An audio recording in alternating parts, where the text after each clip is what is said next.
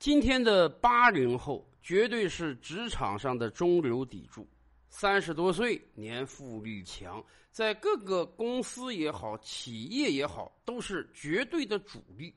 可是大家有想到吗？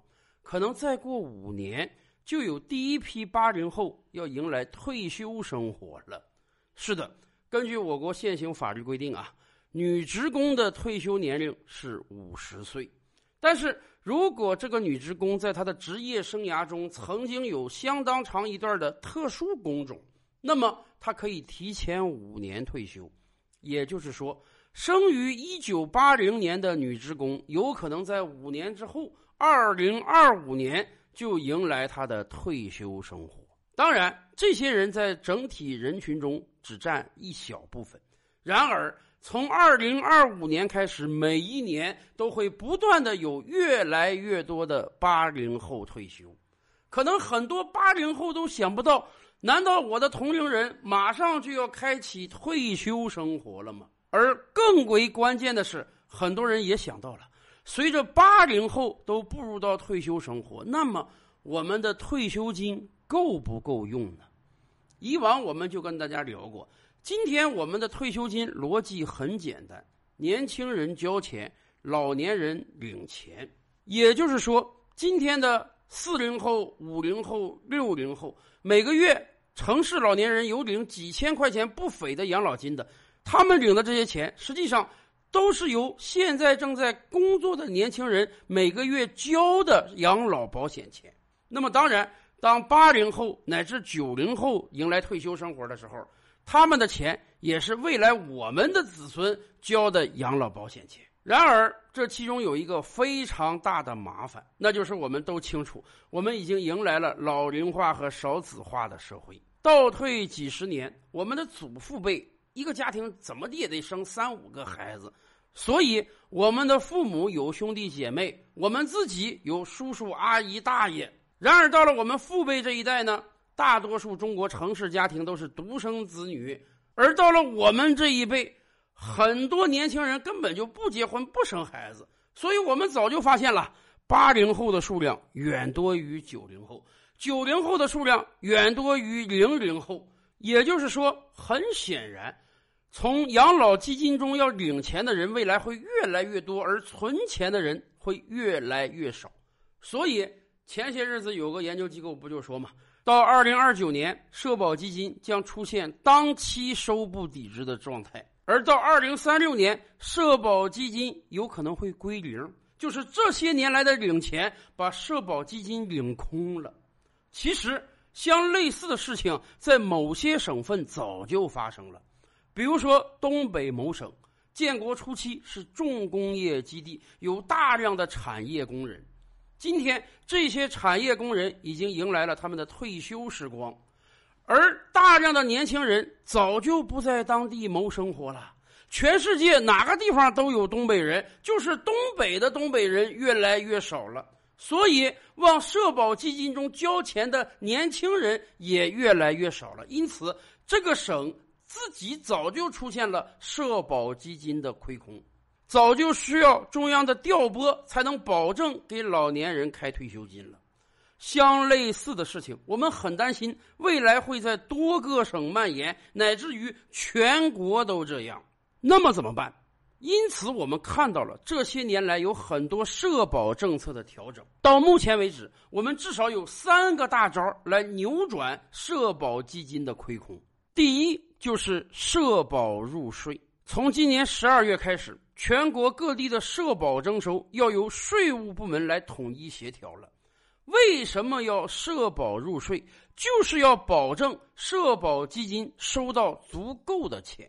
今天在职场上工作的人都清楚啊，每个月你要缴纳多少五险一金，这是有法律明文规定的。征缴基数就是你每个月的实际所得。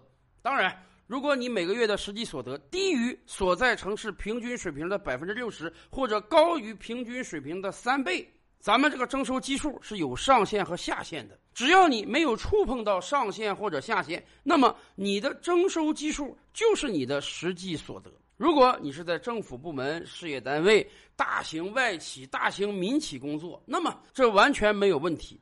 大企业向来是比较规范的，而且相关部门对大企业的审核也是很严格的。大企业没有必要因为抠搜这几个钱儿迎来监管和罚款。可是我们还有大量的中小企业。中小企业在缴纳社保这个问题上，确实有很多违法的行为。比如说，广大的餐饮企业啊，如果不是那种大型连锁的话，说实话，真正给员工交社保的很少。员工也知道啊，餐饮业是个青春饭，他未必能在这个餐馆干多长时间，所以还是落袋为安，拿点钱得了，不给交保险也就不交吧。而对于那些给员工交保险的小企业呢，也未必按照国家法律来。比如说明明你一个月在他那儿挣八千块钱，可是老板会跟你讲啊，我给你工资八千没问题，但是交社保的时候，我要按照最低标准交。我这个城市最低标准啊，可能就三千多块钱，那我就按三千多给你交。老板有时候还跟你讲，哎呀，这样对你好啊！你想按照八千交，每个月扣你就得扣个一千多；按三千交，每个月你才扣个三四百块钱，你这样每个月能多拿五六百呢？是这样吗？听上去好像是这样，但是由于企业按照最低标准给你交，企业每个月也少交一两千块钱呀。对于企业来讲是省了钱了，受害的是国家和个人呐。一方面。社保基金没能收到足够的钱，另一方面，你觉得你可能每个月少被花走了几百块钱，可未来不管医疗还是养老，本来你应当享受的是八千那一档，现在你只能享受三千这一档了。还有很多企业啊，财务上也不规范，每个月他们倒是按照工资的实际支出给员工交社保了，可是很多企业往往在年底啊有年终奖。有的企业会发十三个月、十四个月月薪，有的企业可能一次性奖励给员工五千块钱、一万块钱、两万块钱。这些年终奖按照法律严格规定，也必须计算到你的总收入之中，你的缴费基数就要提升。然而，很多企业年终奖是不计算到你的缴费基数中的，这无形中又让国家少收到了一笔钱。当然，个人福利实际上也有损害。其实，经常跳槽的人也早就摸清了这里的门道。同样的税前工资啊，大企业是严格按照国家法律办事的，该交多少五险一金就交多少。相对应的，你的公积金恐怕就很高。而小企业是能少交就少交，有时候明明你一个月两万工资都超过上限了，结果他还是按照最底线给你交。这一正一反啊，实际上。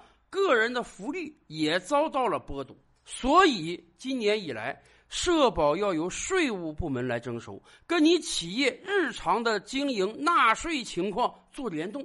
你给这个人开一万块钱的月薪，按照一万来列支成本，那么你在缴纳社保的时候，你就不能按照三千来算了。这或多或少会给很多中小企业增添负担，但是。这也是一个合法合规的行为，这更是一个夯实社保基金的必然之举。除了社保入税之外，我们还有国资入社保这个事儿，去年以来就开始做了。毕竟我们是个全民所有制国家，我们有着大量的国企。可能很多人抱怨啊，这个国企啊效率不是太高，国企在很多竞争领域把民企逼得活不下去了。但是大家别忘了。国企赚的每一分钱都是我们这个国家全体老百姓的资产，所以从去年以来，中央就已经下令把百分之十的国企股权无偿划拨到社保基金中来。什么意思？八零后不是担心有一天社保基金会被慢慢蚕食掉、慢慢亏空归零吗？不要担心，我们有着超过一百五十万亿的国企资产。这个钱儿就是老百姓的钱儿。当社保基金出现了亏空，国企的钱就会进行弥补。目前，全国各省的社保账户已经陆陆续续收到了很多国企划拨过来的股权，而且随着国有企业的进一步做大做强，这个股权是会保值增值的，每年会有很多分红的。以往我们知道啊。大多数美国人自己也有个退休计划，他们会把自己每个月的养老保险钱呢进行投资，很多钱是投入到股市中的。所以我们才说，为什么美国人这么重视股市？为什么特朗普总统上来之后不断的要求股市上扬？他认为美国只要股市涨，他的支持率就一定不会跌。而对于我国来讲，金融市场还不是很发达，让老百姓自己进到股市中炒股不是一个安全的行为。然而，我们通过做大做强国企，事实上达到了让全民资产、全民养老资金保值增值的目的。当然，我们还有第三个方案，那就是这些年来已经讨论过很多遍的延迟退休了。虽然很多人都不愿意延迟退休。尤其对于很多年轻人来讲，大家一想到本来六十岁就能退，现在可好了，再延五年，甚至再延十年。但是大家不要忘了，国家本身不能凭空生产钱呀，国家是没有办法印出海量钞票给每个人养老的。我们自己的养老金当然就得靠自己积攒啊。所以，延迟退休在未来几年是一定会推出的。当然，考虑到社会的进步。医疗的发达，今天人的寿命早比当年有了很大的提升了，是时候做一定的改变了。就像我们开篇说的那样，一个八零后女职工四十五岁就退休了，这对她自己的职业生涯是一个很大的浪费，对于全社会的财富又何尝不是一个很大的浪费呢？照吕拍案，本回书着落在此。欲知大千世界尚有何等惊奇，自然是且听下回分解。